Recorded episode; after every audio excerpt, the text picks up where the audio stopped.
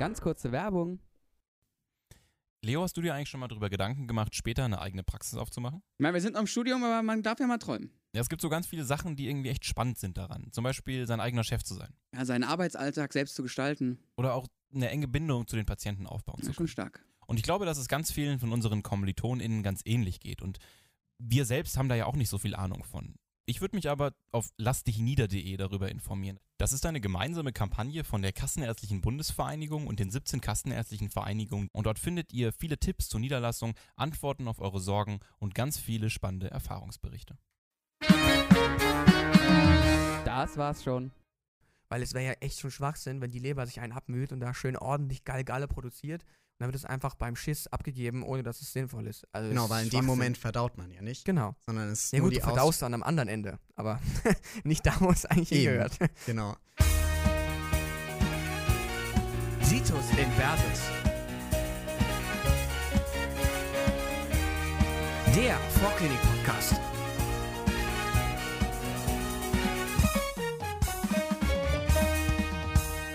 Hi, hier ist Situs Inversus, euer Vorklinik-Podcast. Heute hier mit Leo und Tim. Hallo.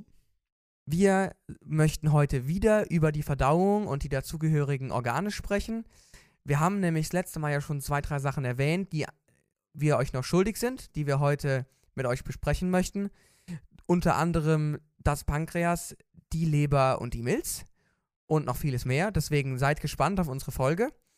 Und beginnen möchten wir tatsächlich am Anfang des Darms, denn wenn ihr euch recht zurückerinnert, gab es da noch so eine Papille frateri, über die wir noch nicht so viel gesprochen haben, die aber von sehr großer Relevanz ist. Auch Papilla duodeni major. Genau, und damit möchten wir jetzt mit euch starten, denn daran schließt sich ein relativ wichtiger Gang an, und zwar der Gang primär zur Pankreas. Zum Pankreas. Das ist ja das Pankreas, wusste ich lange nicht. Genau, Leo hat heute auch noch was dazugelernt. Ja, ich habe ungefähr 18 Mal bei der Vorbereitung der Pankreas gesagt und die Pankreas, aber nicht das. Also das, Freunde. Gut. So, zum Aufbau. Der ist relativ einfach. Es gibt einen Kopf, einen Körper und einen Schwanz, also Caput, Corpus und Cauda. Relativ einfach. Die einzige Besonderheit beim Ganzen ist der Prozessus uncinatus. Dieser Prozessus uncinatus entsteht durch, den, durch die verschiedenen Blätter, aus denen das Ganze entsteht. Das ist nicht so wichtig. Genau, also der, das Pankreas wird in der Entwicklung, entsteht das aus zwei ähm, Anlagen und diese zwei Anlagen ähm, sch- verschmelzen quasi und lassen in der Mitte auch so diesen Gang frei. Dadurch entsteht der eigentlich. Genau. Und ähm, dann gibt es halt dann unten noch so eine Ecke und das ist halt dieser Uncinatus. Der wird irgendwann nochmal ganz wichtig in den darauffolgenden Folgen, aber das kommt noch. So, das war jetzt der makroskopische Aufbau, aber man muss beim, Makrosko beim Pankreas noch den histologischen Aufbau unterscheiden. Richtig. Ähm, aber bevor wir dazu kommen, vielleicht noch äh, kurz, wie der Pan das Pankreas liegt. Also dieser Kopf, das Kaput, liegt ähm, quasi direkt am Duodenum an, in dieser C-Kurve. Und äh, der Schwanz reicht auch fast bis zur Milz. Ja. Ähm, wenn wir jetzt auf die Ganz Mikroskop... kurz noch, äh, jetzt auch noch ein Nachtrag von mir, um mal wieder unseren Definitionen treu zu bleiben. Die, das Pankreas ist sekundär retroperitoneal, sprich quasi mit Peritoneum überzogen, aber trotzdem noch hinten dran. So, jetzt zum histologischen Aufbau. Alles klar. Also ähm, wir können äh, zwei grobe Anteile des Pankreas unterscheiden.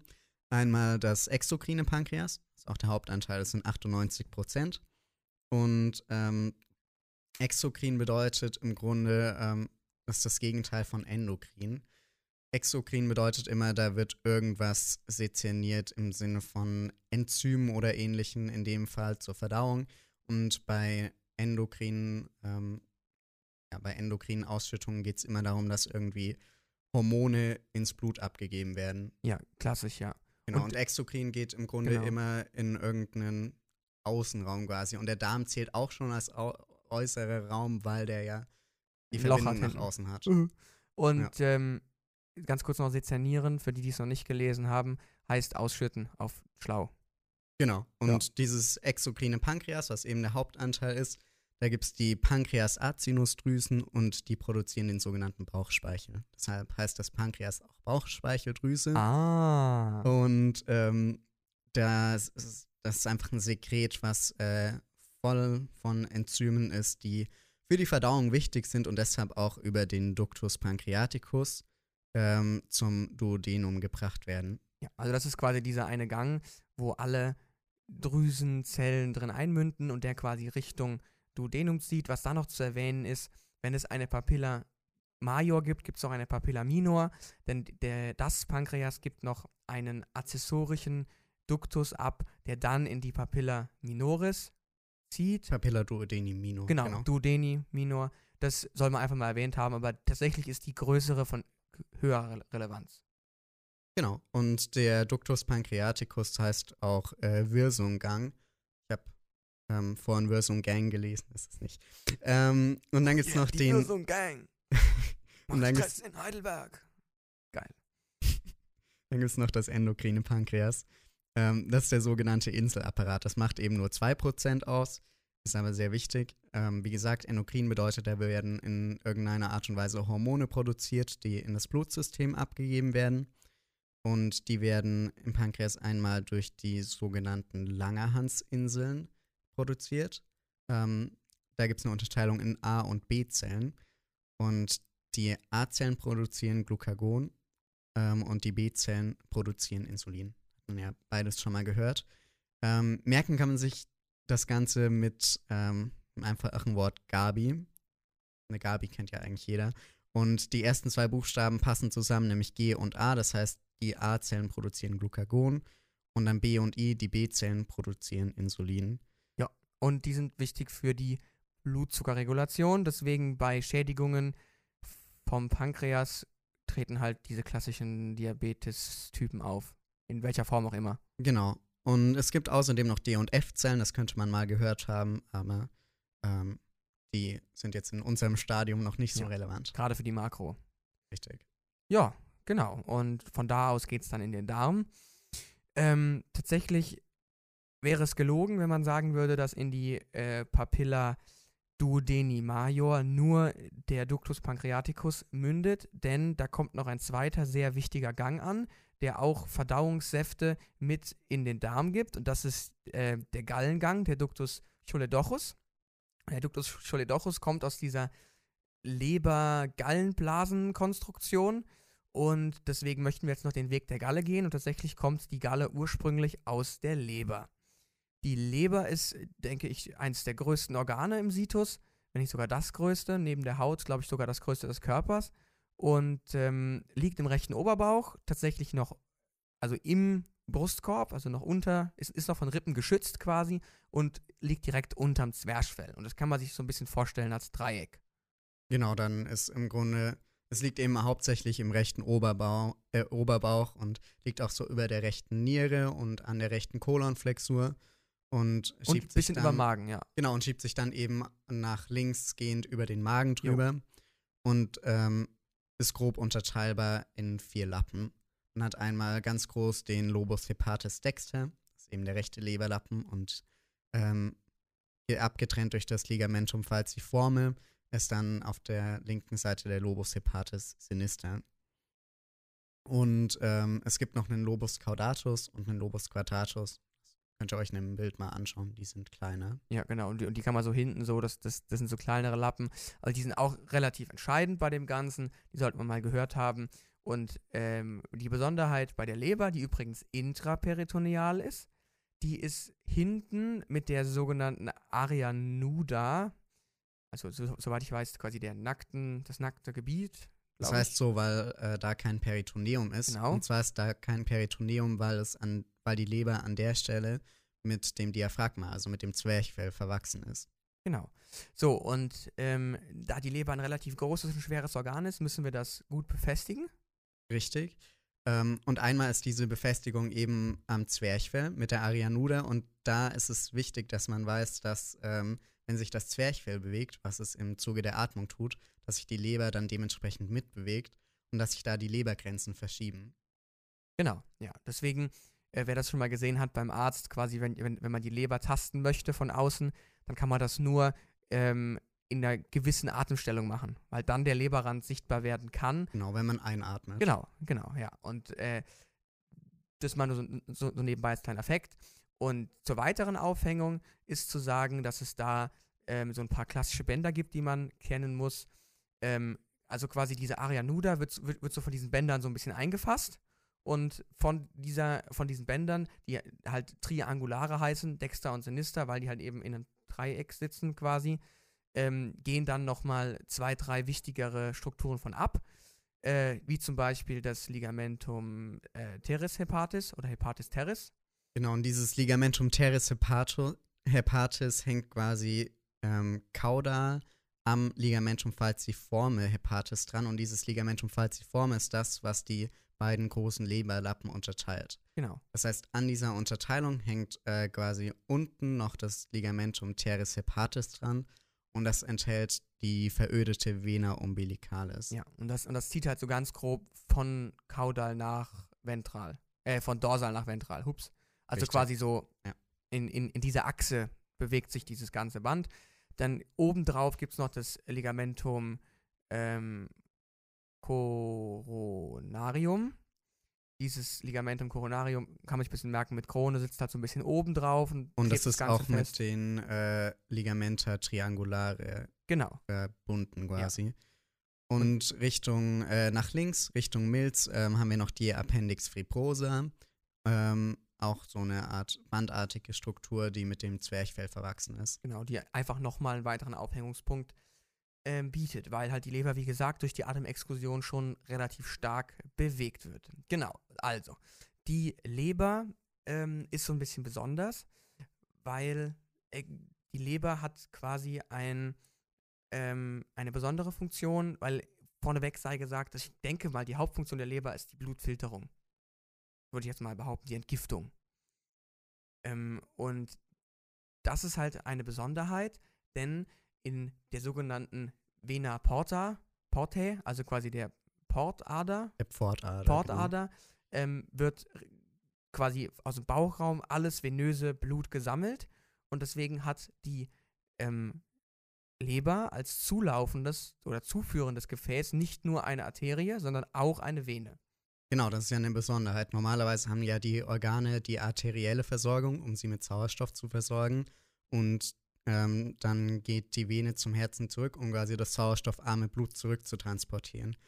Die Besonderheit ihr ist, dass ähm, man ja im ganzen Darmraum und generell eben in den sogenannten unpaaren Bauchorganen, das heißt einfach nur, dass die halt nur einmal vorliegen und nicht wie die Niere zum Beispiel zweimal, in den ganzen unpaaren Bauchorganen ähm, werden ja Nährstoffe aus dem, ähm, ja, quasi aus dem Nahrungsbrei, der da durchfließt, rausfiltriert und wieder ins Blut abgegeben und würden dann über Venen normal zum Herzen zurückfließen. Aber bevor die zum Herzen zurückfließen, wird dieses nährstoffreiche Blut über die Pfortader, nämlich die Vena porta hepatis, zur Leber geleitet, weil die Leber nämlich ganz viele Stoffwechselprozesse macht. Und deshalb braucht sie dafür logischerweise Nährstoffe. Und deshalb fließt dieses Blut aus den unpaaren Bauchorganen, Darm etc., ähm, dann in ein zweites Kapillargebiet, nämlich das Kapillargebiet der Leber. Und das ist eine richtig große Besonderheit. Das gibt es sonst nirgends. Und deswegen gibt es halt dann in der Leber auch diese klassische periportale Trias, also quasi immer drei Gefäße, die da durchlaufen und von eben der Arterie hepatica propria, so heißt halt die Arterie der Leber, und von dieser Vena portae läuft halt das Blut durch diese Hepatozytenschicht und wird dann von, der, von einer weiteren Zentralvene aufgegriffen und dann wieder in den großen Kreislauf abgegeben. Jetzt kann man sich natürlich fragen, was ist das dritte Gefäß, was da rumgammelt? Das heißt ja immerhin Trias. Das ist der Ductus ähm, choledochus. Genau, also im Grunde gibt es immer so diese drei Gefäße. Man braucht einmal die Vena porte, die die Nährstoffe bringt, einmal die Arteria propria hepatis, die äh, den Sauerstoff bringt. Und dann ähm, kann man sich das so vorstellen, dass äh, dieses arterielle und venöse Blut zusammenfließt. Ähm, das nennt sich dann Sinus, wo das reinfließt. Und ähm, es gibt quasi einen Sinus oben, einen Sinus unten. Das ist ein bisschen wie ein Sandwich. Und da drin gibt es zwei Schichten Hepatozyten, also Leberepithelzellen. Und zwischen diesen Hepatozyten entsteht ähm, ein neues Gefäß. Und das ist ein ähm, Gallengefäß, nämlich ähm, ähm, im Grunde ein Teil, das dann in den Ductus choledochus fließt, heißt allerdings in dem Fall dann noch äh, Canaliculus biliferus. Und ähm, durch die Hepatozyten werden die Nährstoffe etc. aus dem Blut quasi filtriert und die Hepatozyten erzeugen die Galle und die ähm, läuft in diesem Canaliculus bilifer ähm, zum Ductus äh, bilifer interlobularis. Das ist einfach ein Teil dieser Trias, also dieser drei, drei Dinge Struktur aus Arterie, Vene und eben den Ductus Chiolodochus. Und das Ganze läuft dann ähm, aus der Leber raus als Galle. Genau. Und diese drei Gefäße sind auch die Gefäße, die am sogenannten Hilum in die Leber einstreuen. Das Hilum ist ein Begriff, das kann man normalerweise auf jedes Einzelorgan anwenden, weil im Hilum normalerweise der Teil ist, wo die zuführenden und abführenden Gefäße sich befinden. Ähm, bei der Leber gibt es noch die Besonderheit, dass halt eben nicht alle Gefäße in diesem Hilum sind, sondern dass quasi dieses Hilum sitzt so ein bisschen kaudal an der Leber, mittig, würde ich sagen. Und ähm, dorsal treten dann diese Vene hepaticae aus, äh, die dann, ähm, also in, der, in dieser Area nuda, die dann direkt wieder in die Vena cava Richtung Herz einmünden. Und tatsächlich sitzt diese, sitzen diese Vene hepaticae quasi die, die fast direkt unterm rechten Vorhof. Also das war mir auch nicht klar, dass es direkt quasi in diesen Vorhof geht. Und die sind auch ganz kurz. Also genau. die Leber liegt quasi auf der Vena cava ja. drauf. Und, und deswegen hat mir mal eine Leberchirurgin oder uns in der Vorlesung gesagt, dass wenn man die während der, äh, während der OP abreißt, dann saugt sich da Luft rein und dann ist der Patient sofort tot. Da kann, man einpacken. Das, deswegen, das fand ich sehr beeindruckend, so, so, so, so dieser Fakt. Zurück zur Galle. Ähm, wie gesagt, die Galle wird von der Leber produziert und soll dann natürlich am Ende im Darm landen. Deswegen läuft halt eben dieser Ductus choledochus am Ende Richtung Duodenum, genau. Duodenum, genau. Und aber in, an diesem Duodenum gibt es halt eben diese Ampulla. Und die, diese Ampulla ist quasi der, der Vereinigungsort von Bauchspeichel und Galle. Oder halt eben von Pankreassekret und ähm, das, was halt eben aus der Leber kommt. Genau, wir haben ja beim Duodenum gesagt, es gibt diese Papilla frateri oder auch Duodeni major. Und da münden sowohl der Ductus pancreaticus aus dem Pankreas ähm, mit Pankreassekret, also dem Bauchspeichel rein, und ähm, andererseits eben die Gallenflüssigkeit aus dem äh, Ductus hepaticus oder Choledochus. Und ähm, die beiden Ductus vereinigen sich, ähm, bevor sie in die Papilla duodeni major einfließen, in der Regel zu einer Ampulle, also einem etwas breiteren Raum. Und das ist dann die Ampulla, Ampulla hepatopancreatica. Ähm, darum ist auch in der Regel noch ein Mus eine Muskelschicht, nämlich äh, der Musculus sphincter oddi heißt er an der Stelle. Und wenn der kontrahiert ist, dann ähm, fließt eben weder Leber noch Pankreas, äh, weder Galle noch Pankreassekret da rein. Das ist halt eigentlich der Normalfall, weil halt nur dann Verdauungssäfte, nenne ich es jetzt mal, ausgeschüttet werden sollen, wenn auch Nahrungsbrei vorbeikommt. Das heißt, quasi nach dem Essen ist es schon sehr relevant. Und wenn sich, wenn dieser Sphinkter verschlossen ist, dann staut sich das Ganze halt zurück. Ähm, bei der Galle verhält sich das in, in, ähm, in der Regel so, dass dieser Rückstau relativ schnell ähm, diesen Duktus gefüllt hat und dann läuft halt die Galle in ein Reservoir ab, und zwar die Gallenblase. Und deswegen ist halt die, die, die Gallenblase in dem Sinne relevant, weil ähm, die Gallenblase quasi Galle speichern kann, weil wenn man jetzt richtig mal richtig fett gegessen hat, so richtig was schönes Käse überbacken ist, so was richtig Geiles, ja, dann braucht man halt viel Galle, weil, weil die Galle halt zum, zum Fettabbau benötigt wird, weil die halt Fette wasserlöslich macht.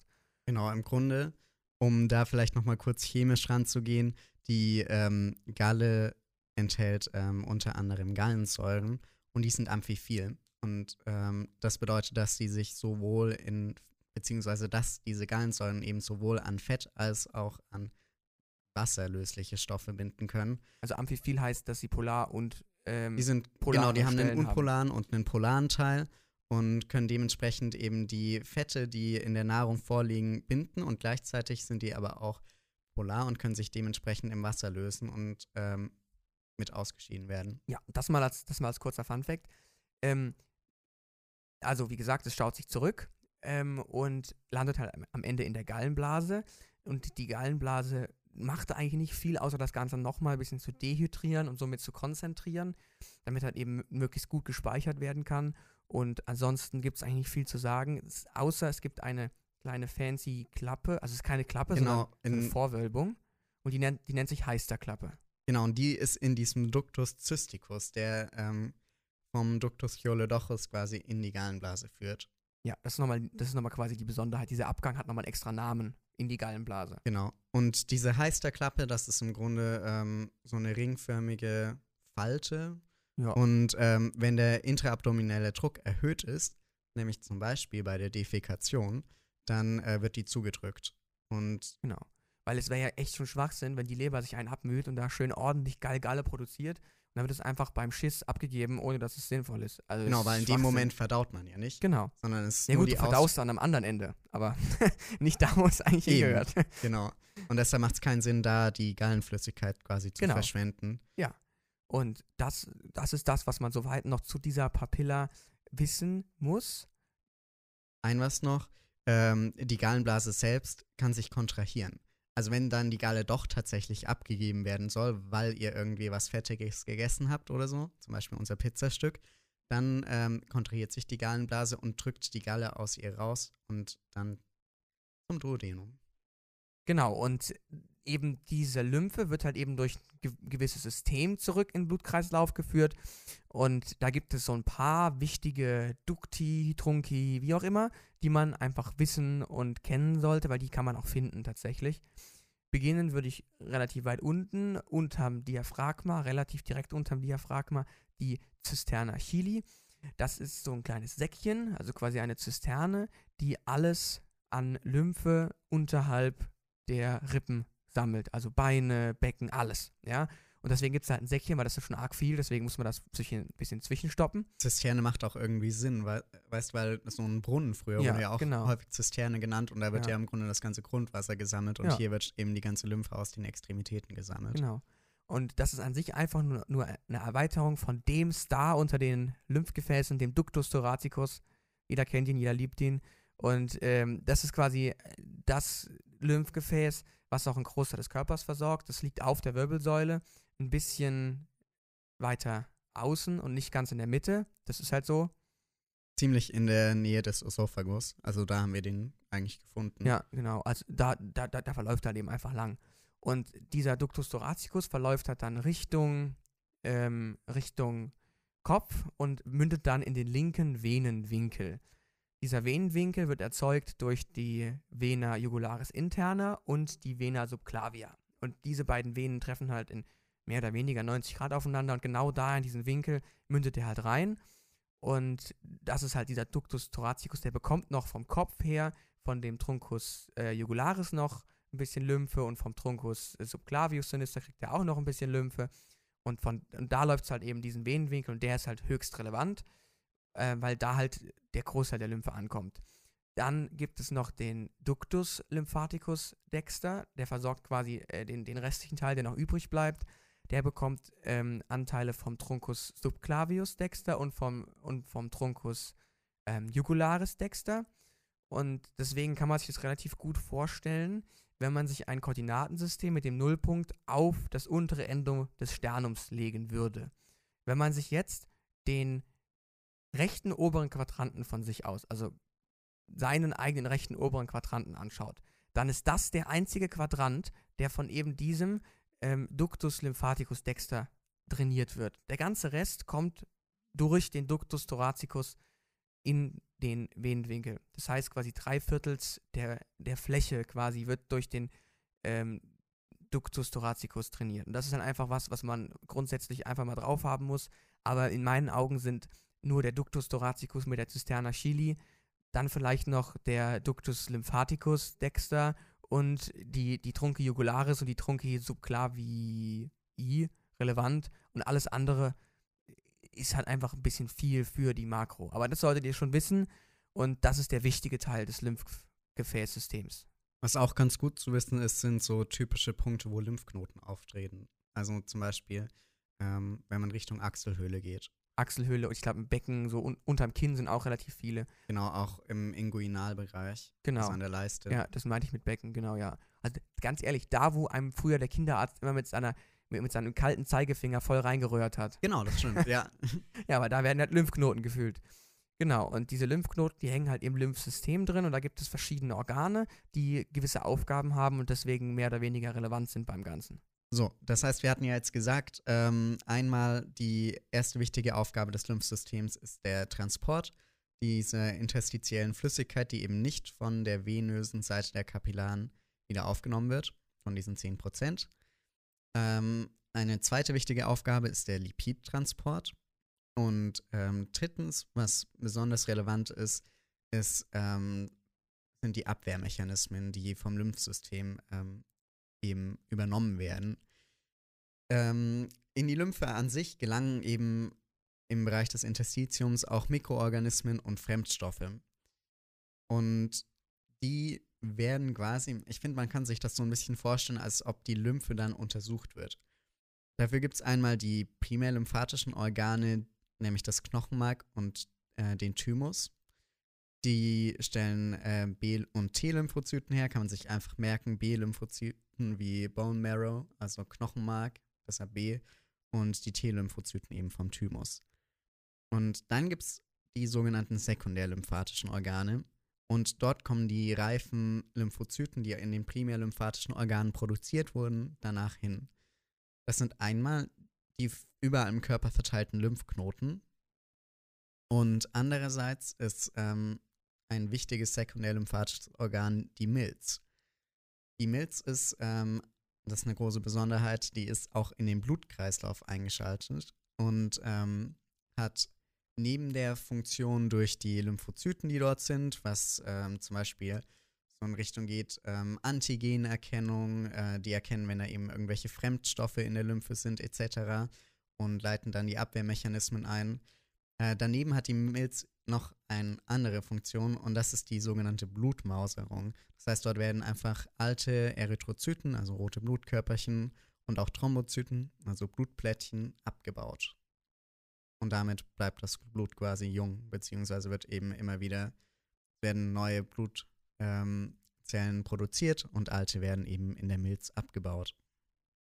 Genau. Eine weitere Besonderheit, die ich finde, ist, dass die Milz als einziges mir bekanntes Organ zwei Namen hat. Und das führt oft zu Verwirrung, wenn man das nicht weiß, dass die Milz halt entweder Spleen oder Lien ist. Das muss man einfach wissen. Gerade in der weiteren Benennung fällt es gleich bestimmt nochmal ein bisschen auf. Was auch besonders ist, dass die Milz eins der weichesten Organe ist, die man kennt. Deswegen gibt es halt eben auch wenige OPs, bei denen die Milz repariert werden kann, sondern das sind meistens, wird es halt rausgenommen, weil, weil man kann es nicht nähen.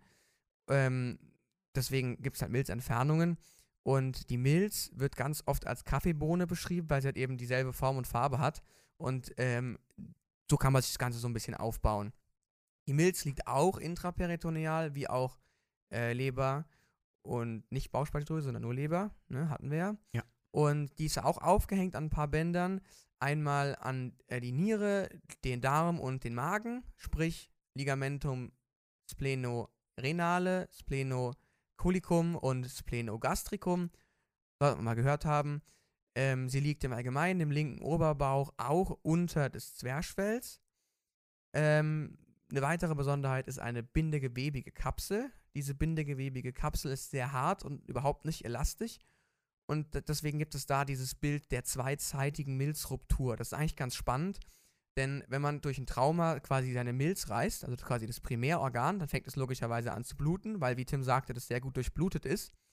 Aber ähm, das Blut geht nicht direkt quasi ins, in die Bauchhöhle ein, weil halt diese Kapsel drumherum ist. Deswegen gibt es quasi dann so starke Schmerzen, Druckschmerzen und dann gibt es nochmal einen sehr starken, kräftigen Schmerz und dann einen nachlassenden Schmerz.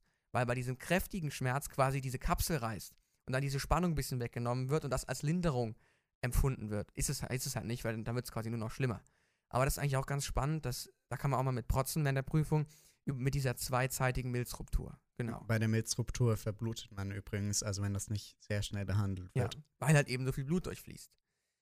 Denn das Hilum der Milz, das möchte ich jetzt kurz schon mal vorweggreifen. Ähm, ich meine, die, die Durchblutung der Organe kommt später nochmal, aber hier ist es ganz deutlich, dass die Arterie und Vene in manchen Krankenhäusern als Plenika und in manchen als Lienalis bezeichnet wird. Also ich habe beides schon erlebt während meinen Pflegepraktika.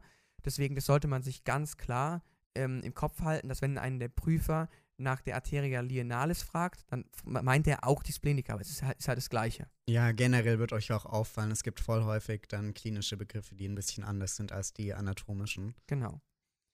Und als zweiten Fun Fact zu den Gefäßen voraus schon mal ganz spannend. Wir hatten gerade darüber gesprochen, dass die Milz an der Artenexkursion passiv beteiligt ist, weil sie sich halt am Zwerchfell mitbewegen muss. Und deswegen sind halt die Gefäße der Milz so ein bisschen geschlängelt. Das sieht so ein bisschen aus wie so eine, also nicht wie eine Krampfader, aber fast schon, finde ich. Wenn man es so sieht. Ja, halt so ein bisschen spiralförmig fast. Genau, weil sich die Gefäße halt mit ausdehnen müssen, wenn sich das Zwerchfell bewegt. Weil ansonsten würde die halt abreißen. Unpraktisch, ja. Ups. Ja, das ähm, gibt es immer mal bei Organen, die irgendwie ähm, ja, sich eben bewegen oder verschieblich sind, dass die Gefäße dann ein bisschen länger sind, damit man diese Bewegung auch mitmachen kann. Genau.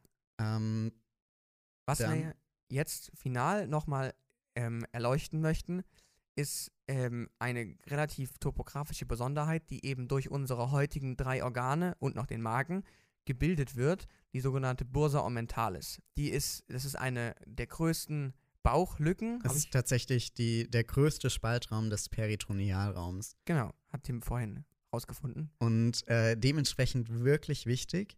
Ähm, vor allem, wenn man sich jetzt die äh, Lage des Pankreas nochmal überlegt. An das Pankreas kommt man chirurgisch nämlich wirklich schlecht ran. Da liegen ähm, lauter Organe davor, da liegt der Magen davor, ähm, Leber so ein bisschen. Auf jeden Fall kommt man da schlecht ran und die Bursa ommentalis ist da ein wichtiger Zugangsweg. Genau. Und also der ganze Trick bei der Bursa ommentalis ist eigentlich, sich zu merken, durch welche Wände das Ganze begrenzt wird, weil dann hat man das relativ schnell drauf. Also quasi die, die, die Vorderwand wird durch das Omentum minus, den Magen, das Ligamentum gastrocolicum und das Colon transversum gebildet, also sprich quasi durch Magen und Kolon und die Verbindungslinien dazwischen. Ähm, kaudal geht es dann weiter mit dem Meso vom Colon transversum, das ist quasi so die, die, der Boden des Ganzen. Dorsal ist dann eigentlich nur noch Pankreas und Rumpfwand, also die ganzen Gefäße, die da halt rumlaufen. Und halt Pankreas, quasi das Objekt der Begierde in unserem Fall. Und dann ist es kranial eigentlich nur noch Leber. Ja, die hängt da so ein bisschen drüber. Rechts ist auch noch Leber. Und links dann halt unsere Milz.